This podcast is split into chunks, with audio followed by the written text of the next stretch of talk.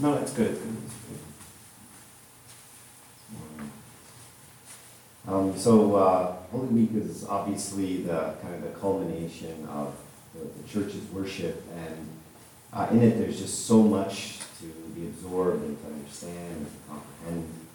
Um, and and the cross, the Good Friday, is, is one of these days that I think just kind of strikes us um, as a day of, of contradictions. Um, it's full of both things. It's full of light and darkness. And when you look at the icon, it's, it's got both of the things in it. It's got light coming out of darkness. Um, and when you look at the, the story, uh, the story of that day is full of light and darkness, right? You have two soldiers, two, two thieves, right? One on the right, one on the left, and one chooses light and one chooses darkness. And you have soldiers where one chooses to put a spear in the side of Christ, and another one chooses to say, truly, this was the Son of God. And in fact, that, that soldier later became a Christian, the one who said that, and he became a martyr for the name of Christ. His name was St. Longinus. Um, and then we see this, this you know, dichotomy, and even in the disciples, right? Only one chooses to follow Christ, and another one betrays him, and another one curses and swears that he doesn't know him. And even among the Pharisees, we see that know, Joseph and Nicodemus, they take his body down and they, they put it in, in their tomb, yet other Pharisees are saying, crucify him, crucify him, and stirring up the crowd. And so we see this light and this darkness, and in fact, even in the tradition of the church, you'll find that on Good Friday we do this kind of weird thing where while Jesus is alive, while Jesus is alive, we put up black. And then around the 11th hour, when Jesus dies, we take down the black and we put up white. And it's just kind of a, a contradiction. It's just kind of an ironic thing. So, which is it? Is it light or is it darkness? Is it white or is it black? And what the church is trying to tell us is it's both. The cross is like that. It's just both light and darkness. Um, and in fact, uh, you know, even during Apocalypse Night, which unfortunately won't celebrate here, but uh, you know, the, the, the, deacons have sort of a, a bipolar thing happening, right? Halfway through the psalm, we sing the first part of the psalm, Hazani, sad tune, and then we switch to festive tune, and we sing the first half of the gospel sad, and then we switch to festive, right? Both light and darkness. Um, but let's let's put a pin in that for a second, the, the light and darkness. We'll get back to it in a minute. So during the Lent, we heard the story of someone who was born blind. And then the disciples asked him, Who sinned? His parents or him? And so you have to ask yourself, why did the disciples ask him that question? They wanted to know, somebody. Him or his parents? And it, it's kind of the same questions that you know most philosophy professors ask, you know, on the first day of class. How could a good God do bad things? Right? And it's kind of the same question, right? I mean, clearly it's not God's will that this person be blind. That's a bad thing. So clearly something bad must have happened. Somebody must have sinned because a good God wouldn't allow something like this to happen. And so that's the question. Why does a good God allow bad things? Why do we have famines and genocides and wars as we're reading on the news every day? Um, there's a lot of tough stuff that we see in the world, and, and we always get asked this question. Right? And that's that's the born blind. And, and, and the same story sort of happens with the palsied man, right? He was he was paralyzed for 38 years. And so you have to ask yourself, did God want him to be paralyzed for 38 years? Did God allow him to be paralyzed for 38 years? Is that God's will? And of course, it's very hard, nearly impossible for us to understand what God's will is, how it interacts in my life, how it works. It's, it's kind of a mysterious thing. How does God navigate us and guide us through life and yet allow us to have this free will that we have? And yet we know that He, he guides and He moves. And so let's kind of explore this together with the grace of God. The night before the cross on Thursday, Jesus said something interesting. He said, Abba, Father, all things are possible to you. If you are willing, remove this cup from me. He's talking about the cross. Yet not what I will, but what you will. So let's, let's think about these, these two things. We have man's will and we have God's will. Talk about them separately. About man's will, it's a very strong thing. In fact, Jesus, when he talked about the cross, he said, If anyone desires to come after me, let him deny himself and take up his cross and follow me. But look at how he starts. If anyone desires to come after me, it's really your choice. I force no one to do anything. Our acceptance of Christ has to be complete. And it has to be totally our thing. And in fact, man's will can stand up to God's will. I can do whatever I want. I can commit sin. I can hurt another person. I can do atrocities, whatever. It's my choice. Right? And it's the only thing that God won't override. And when God created man, he created him with his free will, and God has to live with it. Right? He has to deal with the consequence of his creation. Right? And he started right off the bat. Right? Adam, one of the first things Adam does is he breaks God's will with his own will. And we hear in the parable of the prodigal son, of course, that the son says, Dad, I want half the money, right? Which is code for, I want the inheritance, which is code for, I kind of wish you weren't around. And then I want to go live with a, you know, a prodigal living. And after hearing that parable, you can't deny that God lets us do whatever we want. And he said, All right, here's the money. Have at it. It's amazing. Now, what about God's will? God's will is simple. That one's easy. Love God with all your heart and love your neighbor as yourself. And that one can be synthesized so simply. And so let's look at Christ's life just for a second. Was it God's will that Jesus be crucified? Of course. Wasn't this the plan from the very beginning of time? The crucifixion was always the plan. St. Athanasius tells us that it was never plan B. It wasn't that, you know, Adam sinned and then God would say, oh boy, what do I do now? Okay, I'll send my son. No, this was always the plan from the beginning of time, that Christ come and be crucified. And so when we think about this, and we look at the story, you have to ask yourself, but wait, um, how did it happen again? Didn't Judas need to sell him and be greedy? Didn't the chief priests and the scribes and the Pharisees get jealous? Didn't Pontius Pilate have to order it? Didn't a lot of things have to happen for Jesus to be crucified? So who did it? Wasn't it Judas's greed? Wasn't it the Pharisees' jealousy and hatred and hypocrisy? Wasn't it the chief priests' fear of the Roman wrath? Right? Wasn't it Pontius Pilate worried about another uprising and he wanted to appease the, the crowds and the, and the scribes and the Pharisees. So wasn't it man's will? They did it right. Judas and the chief priests and everybody else. And wasn't it completely their choice? So God's will is love your neighbor as yourself. But those people didn't do that. Judas didn't do that. The Pharisees didn't do that. The Pontius Pilate didn't do that. No one did it. No one did God's will. They all did really bad things.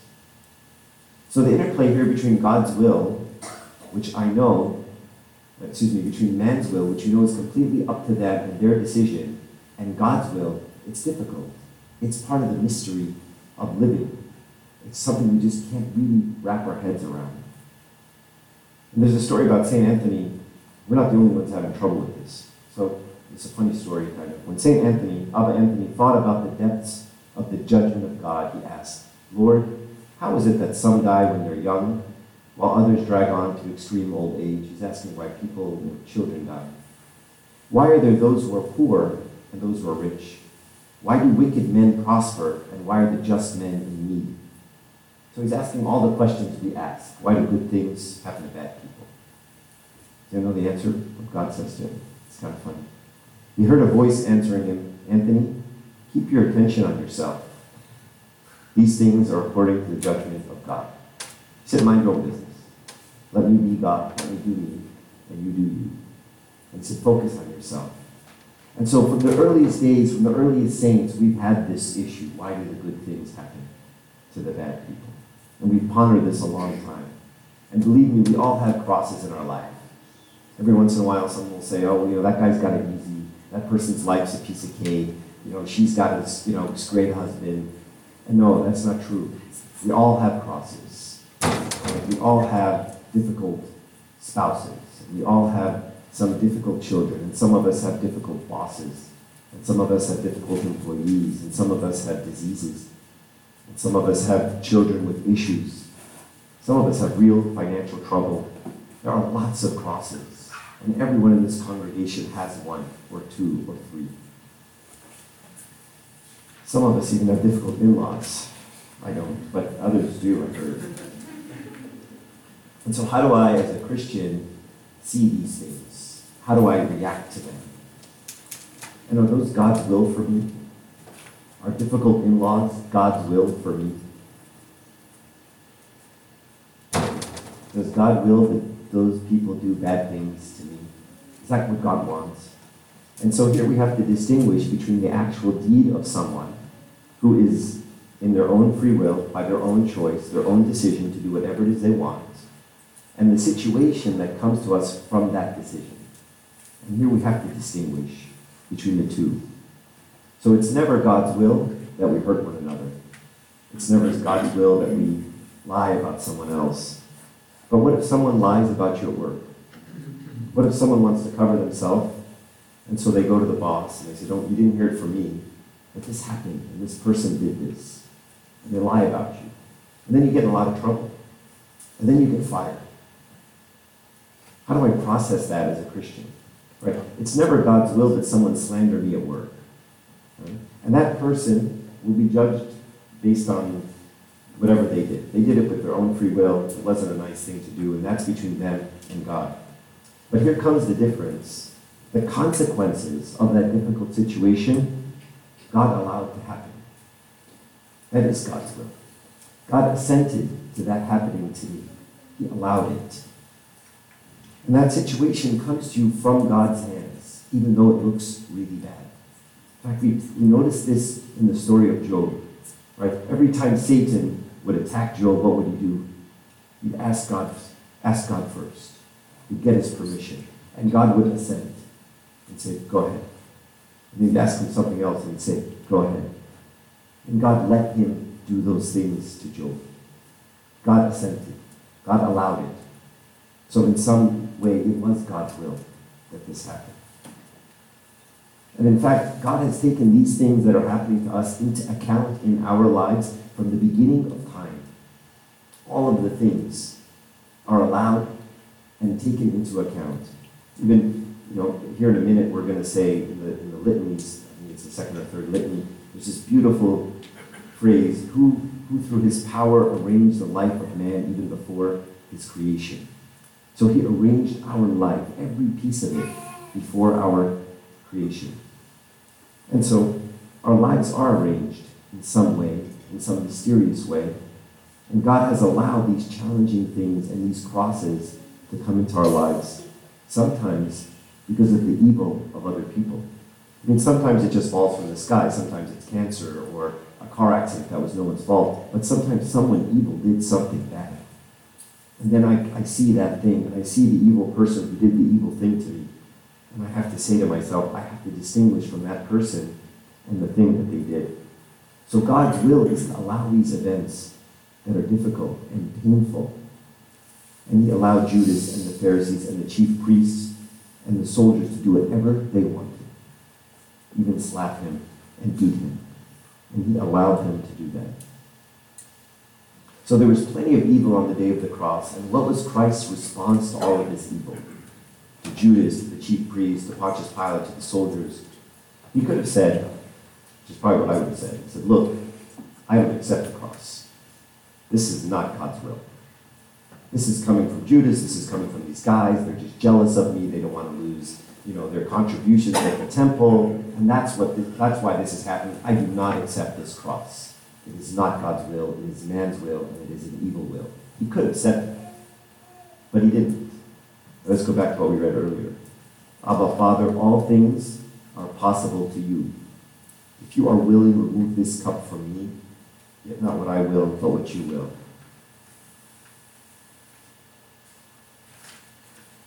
And so I want to go back to this. All things are possible for you. What's he saying? He said, You could stop this. Remove this cup from you. You have the power, but you are assenting to it. So not my will, but your will be done. And so for every one of us, we have a bitter cup. Every one of us has a challenge. Everyone has something difficult in their life to deal with. And the Father offers us this cup to drink.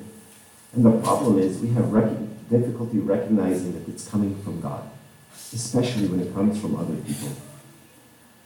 One of the spiritual writers says it was not the Father's will that anyone kill his son, nor did he inspire anyone to kill his son. He did will, however, that Jesus would freely be the sacrifice for the sins of mankind. He willed that Jesus would let himself be put to death. And so, what we often miss when we see other people is we often miss the, the most essential part of the trial assent to it. Allow it to happen to us for whatever purpose God has allowed it to happen.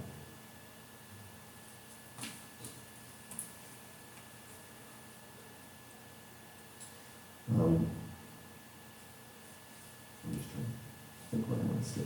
So we see this obviously in the life of Proculus when he was persecuted so many times by so many people, by so many clergy, by other monks, by bishops, and he assented to it. He let it happen.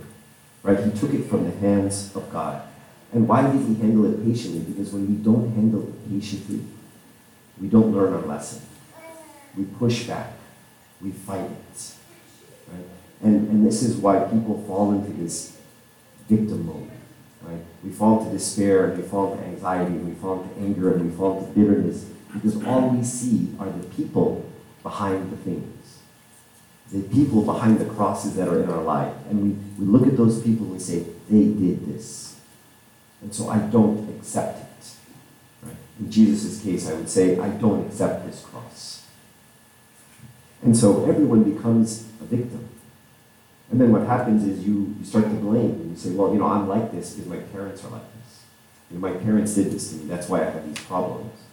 And then your parents will say, well, that's because my parents were messed up too. You know, I got it from my parents. And then we can just keep going down the chain all the way to Adam, right? And people do. They blame Adam all the time. If only Adam hadn't fallen, then none of this would be happening, right? And so we can start blaming and being victimized. And this is sort of the problem with the age of today, right? I mean, we see this all over, especially among the youth. It's all about a victim, victim mode, right? And the reason is we, we can't disentangle the person from the event.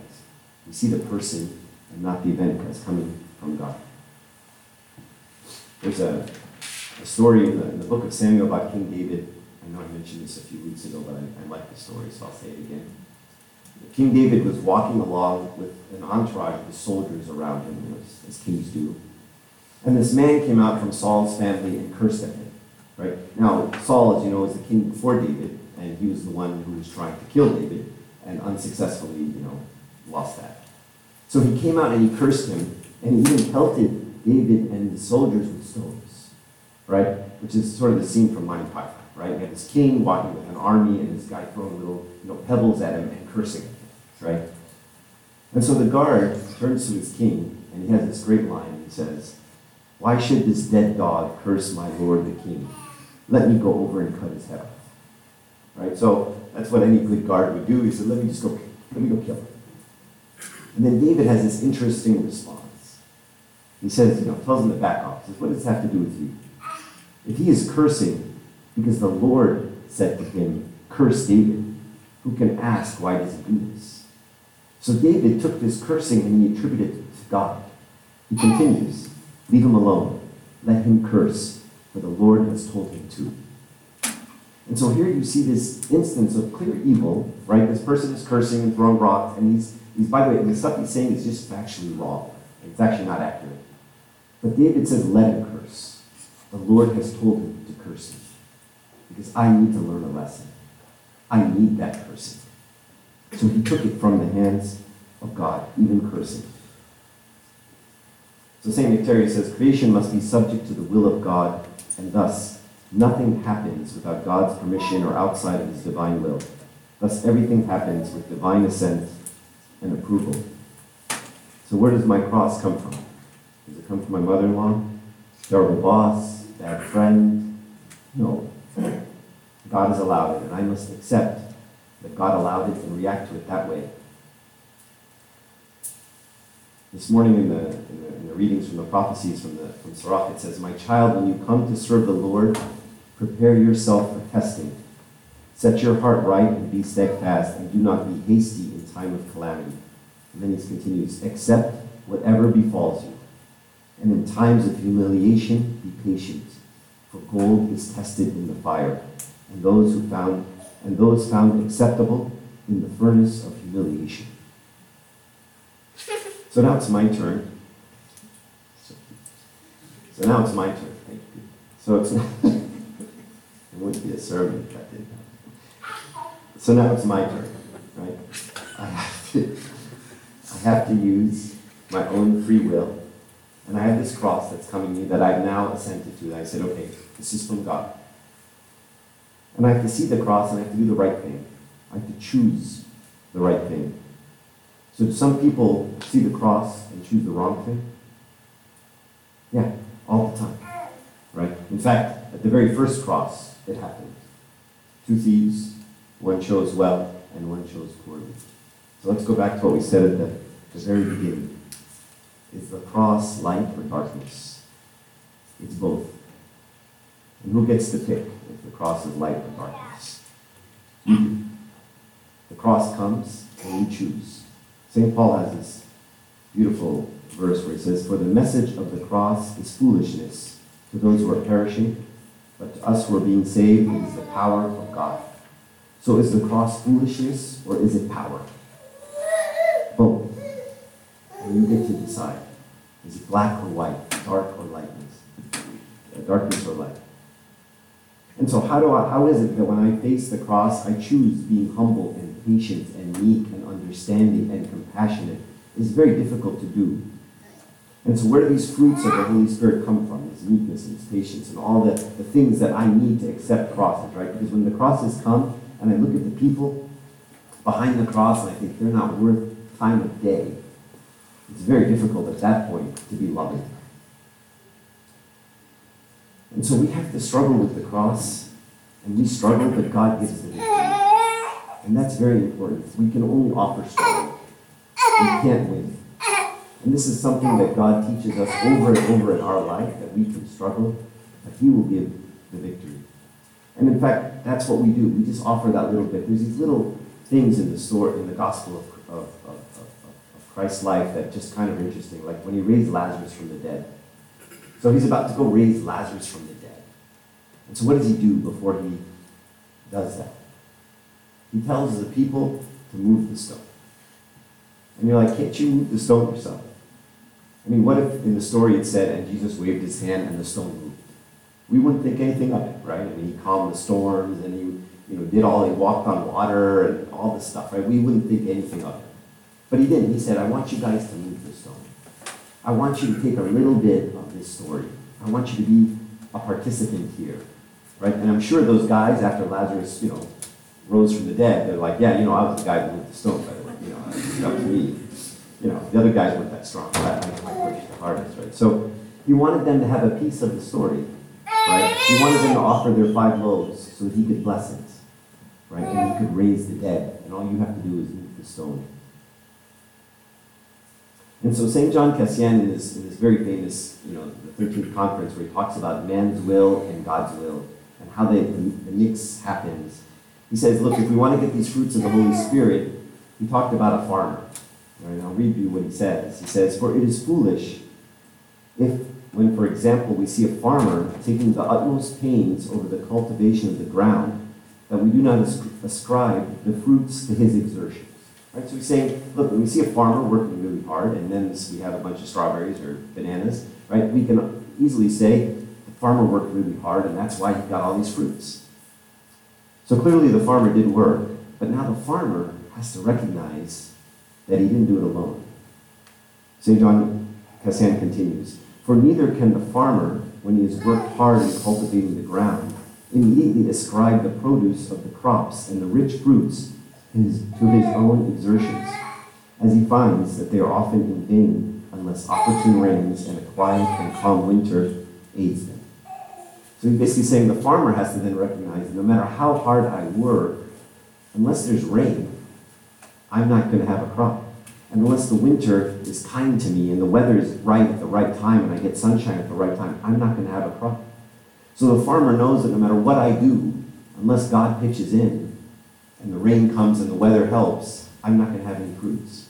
And so that becomes that mixture that we're looking for, right? I work, I cultivate, I toil, and God sends the rain, and He sends the sun, and He sends the weather that helps me. And so, as we face these crosses in our life, the easiest way, the easiest way to take the cross, to take this, this path of victory in the cross, to choose light and not darkness, and not choose despair and depression and victimization and blaming others and becoming bitter. We just have to take that first step. We just have to take that first step. Offer the five loaves, move the stone, or whatever, it, whatever the case may be. And so, one thing that helps us is it's true that many of the things that we look at don't look like they're good things. And some look like they're inconsistent with the goodness of God. I mean, I, you just look at the, the war in, in Ukraine right now, and it's, it's not you know, hard to see. And looking at what the chief priests and the Pharisees did and what Judas did. And even if the event seems like evil to us, this is just our perception.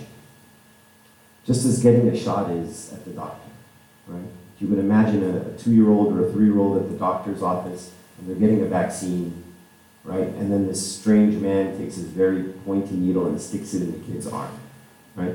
And I'm sure the little boy looks up at his dad and says, You're going to punch this guy out, right? He's sticking a needle in my arm. And then what does that do? That holds him down tighter, right? Says, Don't move. And you're like, This is just not what I expected. Right?